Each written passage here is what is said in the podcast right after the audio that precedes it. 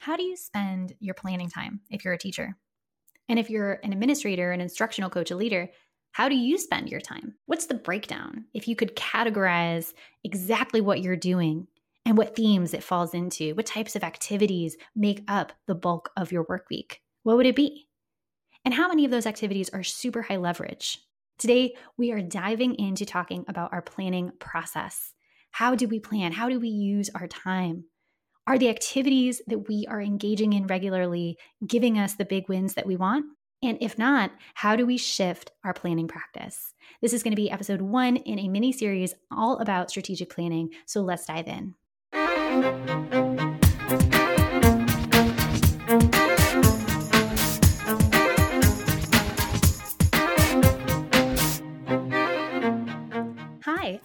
Lyons, and I love helping school communities envision bold possibilities, take brave action to make those dreams a reality, and sustain an inclusive, anti racist culture where all students thrive. I'm a former teacher leader turned instructional coach, educational consultant, and leadership scholar. If you're a leader in the education world, whether you're a principal, superintendent, instructional coach, or a classroom teacher excited about school wide change like I was, you are a leader. And if you enjoy nerding out about the latest educational books and podcasts, if you're committed to a lifelong journey of learning and growth and being the best version of yourself, you're going to love the Time for Teachership podcast. Let's dive in.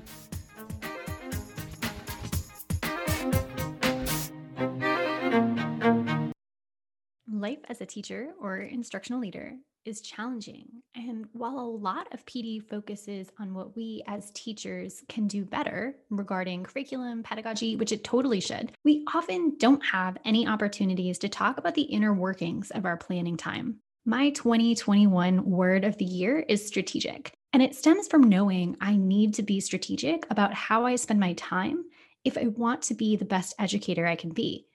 It's like that 80 20 principle 80% of the things you do generate about 20% of your results, whereas 20% of the things that we do generate 80% of our results. I just have to identify what that 20% is and double down on my time spent there. This strategy that I'll share with you today produced major results for me as a teacher, and now I need to apply that as an instructional coach and leader. This is the first episode in a series of episodes around planning and not just planning, but planning strategically with purpose, with focus that gets us a lot of results with just a bit less input. We don't have to spend hours and hours and hours getting the results we're getting now if we can shift our ability to plan to be more strategic and focused.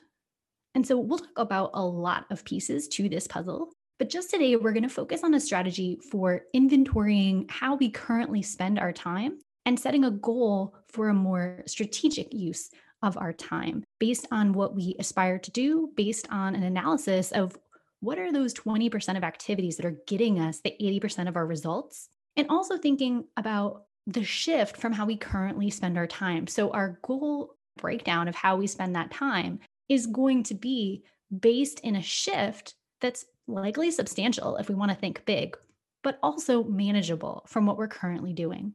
So it's difficult to know how many hours of work teachers routinely bring home if we're not constantly talking about this stuff, if we're not having opportunities for teachers to sit in dialogue with one another in a staff meeting, for example, whether it be in person or on Zoom, of course, or, you know, what percentage of our planning time we actually spend on specific activities like grading or lesson planning or researching new lesson resources, which I know is a common concern for a lot of listeners.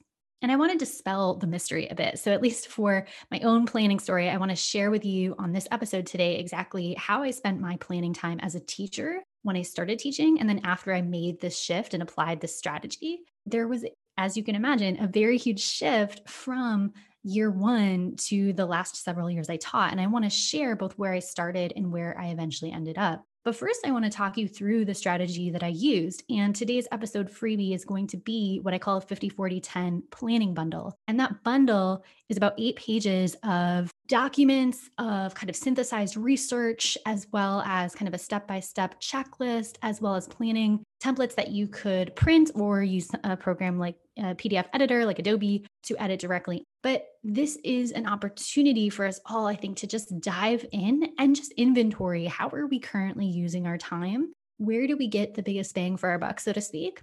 And where can we shift so that we're more intentional in our planning? We spend less time on the things that don't get us the results and more time on the things that do. And this also opens us up to be able to bring our best selves to the work, to be able to show up with that full energy because we didn't spend the entire weekend, sun up to sun down each day, trying to create something or work on something that didn't actually generate the results that we needed.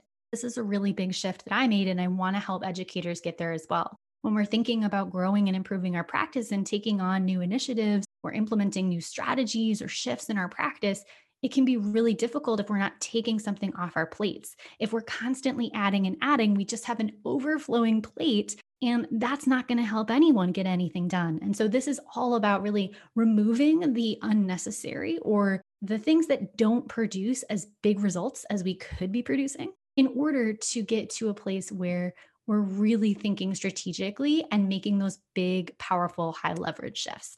So let's dive in. What I would like for us to do, kind of a high level overview, is think about the buckets that your activities throughout, for example, one week of school, what buckets or categories or themes do the activities that you routinely do fall into? I want you to analyze how you currently spend your time and how many minutes or how many hours do you spend with each of those buckets? And then do you have kind of an other category? A lot of times we have an other category of things that aren't really high leverage.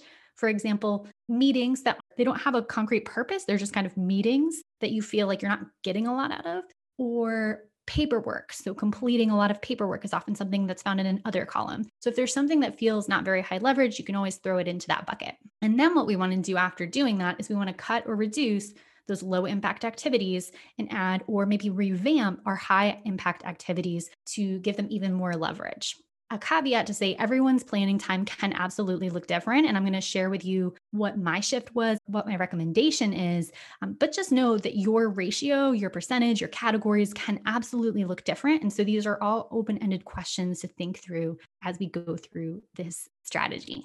So here's the breakdown that I recommend. I call it 50, 40, 10 because I've identified three different buckets and the ratio of time spent, if we look at the percentage breakdown of our hours in our planning time as a teacher, I found that the best ratio for the highest leverage instruction for me and the biggest results for my kids was 50% planning for quality instruction. So, designing the content, um, collecting resources, putting together the lessons, whatever that looks like, but I'm planning for quality instruction. Maybe I am adapting or personalizing for different students, creating different pathways. Planning for quality instruction is half of the time that I spent. The next piece is typically the most shocking and the biggest departure from what teachers do on a regular basis. And that's 40% of our time being spent on professional development. This doesn't necessarily mean just staff meetings. It could be listening to a podcast on the way to work or stopping by a colleague's class, again, in person or on Zoom, reading the latest educational research, following an educational blog, following a person on, on Twitter that's an educational consultant or constantly sharing great educational articles. Any of these pieces could be professional development. And I want to just make sure that's a really broad category. But this piece is all about learning what could I be doing better? Student feedback is the third category, and this is just 10%. And I say this because a lot of times we spend time on entering grades in a grade book. And you know sometimes that's because we have structures set up that we have to comply with. And so this might be a larger conversation around the school with administrators. If you are an administrator listening thinking about what is that conversation going to look like at your school maybe jumping into that and asking teachers about this. I say student feedback explicitly here as opposed to grading that naming is really intentional because it's not just about grades. In fact, when we look at the research, formative feedback or feedback that is qualitative over slapping a number or a letter grade on it is actually way more productive in terms of student learning. And so I'm talking about that immediate in the moment feedback. Most of that's going to be during class time. But if not, we're grading a larger project or something and we need to grade outside of class, we're going to provide qualitative feedback. And if we're doing most of it in class, that enables our student feedback that we're working on outside of class during our planning time to take less of our time. So if we do 90% of our student feedback in the moment in the class and we find ways to do that, whether that's using technology to auto grade really quick content based questions or jumping into a breakout room or jumping into have one-on-one meetings with students wherever possible to say hey this is what i'm seeing here why don't we think about this and just kind of push the thinking in small small ways that don't need a grade attached to them one of the reasons that I came up with this breakdown as well is looking at the research of John Hattie and the effect sizes of different activities on student learning. So when we think about this stuff, it is deeply rooted in the research. When we think about quality instruction, it's because when we deliver quality instruction, we raise student achievement two grade levels in one year. That is the potential there.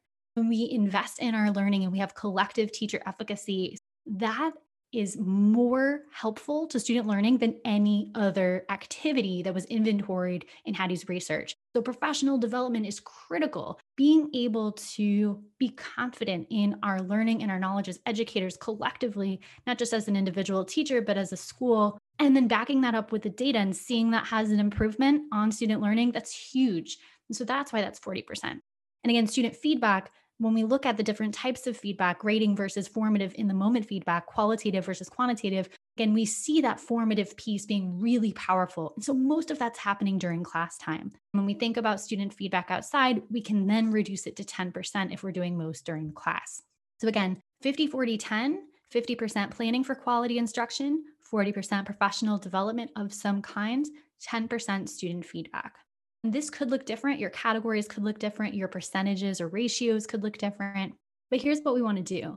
First, I want you to take just one week and I want you to track what you're doing during your planning time. So, down to the minute, you don't have to track what you're doing during a class. That's a different conversation. You can absolutely do that. And I highly encourage that. Things like teacher talk time versus student work time or talk time. I think these are really powerful things to do. But here we're talking about our planning time, non instructional time.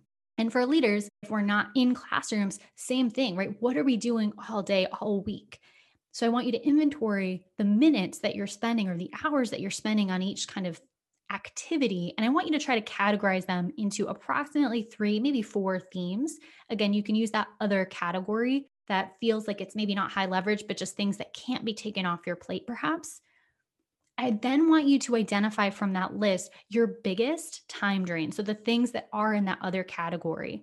Are there ways you could do that faster? Could you kind of techify it and, and make it automated in some way using some technology? Or could you, if you're teaching, embed it into your class? If you're a leader or instructional coach, could you delegate it or even take it completely off the plate? I then want you to identify opportunities for professional development. Again, this could look a lot of different ways, but figure out what works for you and also try to figure out what are the big goals that you have as an educator, as a leader, and what PD is going to get you there. So, thinking about topic, and as I've spoken about before in personalized PD conversations on the podcast, thinking also about format. What's the format that's going to work for you? Is it listening, if you're still commuting, to a podcast on your commute? Or is it merging kind of your well being goals around moving for 21 minutes a day, for example, 21 for 21. I just heard about that. I thought it was a great idea. And could we listen to educational podcasts for that 21 minutes of movement each day? So, thinking about ways that don't add things to your plate, but maybe merging them with some other goals. So, there's overlap. I want you to then set a weekly time limit for each bucket activity. One of the big things for me was I was taking so long planning each lesson, I had to set a weekly time limit. Once I set my ratio and I divided my total amount of planning time during a week, again, this is when I was teaching, I then said, okay, I have five hours total of planning time each week. Two and a half hours is going to be my 50%, which is devoted to planning instruction. I have 30 minutes each day to be able to develop my lessons for the next day, which was so much shorter. I mean, maybe Uh, a 20th of the time that I had been spending previously on planning lessons. So, I mean, it was drastic and I got there over time, but trying to figure out what that is for you. Once you do the ratio, you figure out your categories, you figure out how many hours per week do you want to be spending, not what you are, but what do you want based in some degree on what you are spending now, and then make it more ideal. You want to set your goals. And so you want to set your time caps for each. And for some, like professional development, it might not be a time cap that you need to set. For me, even still as an instructional coach and educational consultant in that leader role, I find myself not doing enough PD. And so I know that's something that I need to set as something I need to work up to, not something I need to limit. Whereas other things like paperwork or things in my other category, I do need to limit and set a cap for. And then I want you, once you have all this done, you have your categories, you have your ideal ratio, and you've converted that into minutes based on how many hours you're working or how much planning time you have, potentially converting it to hours, whatever works for you. I want you to practice for one week and I want you to stick to the set times. And this can be really difficult. When I was setting my 30 minute planning time per lesson or, or per day of lessons, I had to get really creative. I had to leverage some really low prep strategies that had high impact and I had to make it happen. And sometimes I looked at that clock, particularly early on, because I would literally set a timer on my phone and I would say, oh my gosh, I have 10 minutes left and I feel like I've done nothing. I've spent, you know, these 20 minutes just like Googling a new activity when I know I have some high leverage ones that I already use and I could have had something pretty much done already. And so in the last 10 minutes, I would have to do that. I would have to pull from what I knew already worked instead of trying to get really creative every day. I would have to locate the key places I would find really great resources consistently, pull from there as opposed to just straight up Googling. And I would have to really figure out what's going to work for me.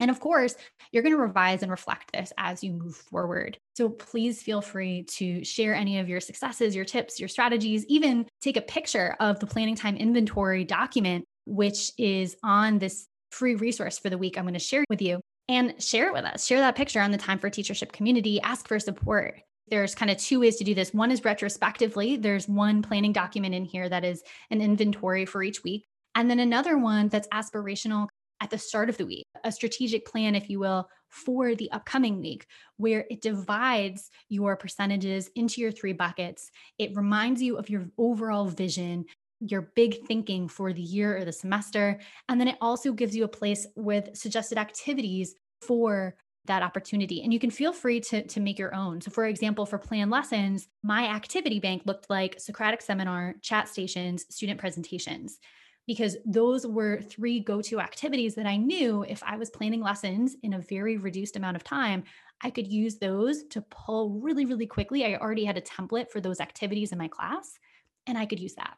For the learning category, the professional development one, my activity bank looked like a podcast, book, blog, visit another class, plan or problem solve with a colleague. Again, just ideas for me to get up to that 40% of my time being about professional development for giving feedback, I would sometimes have to reduce the amount of feedback or streamline or automate the feedback I was giving. So my activity bank for that looked like auto graded quizzes, peer feedback protocol, conference during independent work time.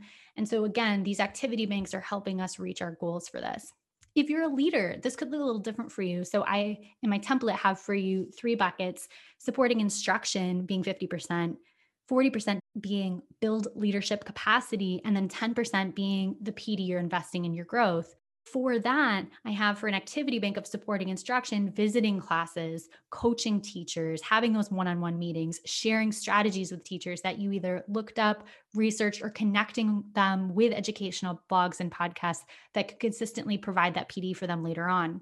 Building leadership capacity could look like inviting teachers to lead PD around topics of interest or strength covering teacher classes so that they can go visit other classes in the moment, supporting PLCs, and then investing in your own growth, you know, podcast, book, or blog, again, problem solving with other leaders, or visiting another school.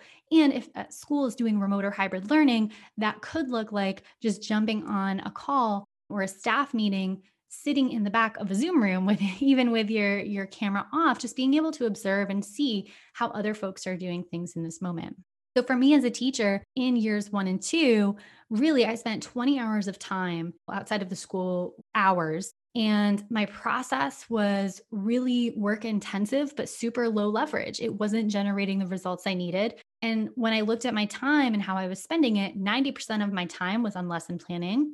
10% of my time was on grading or feedback, and 0% of my time was on professional growth.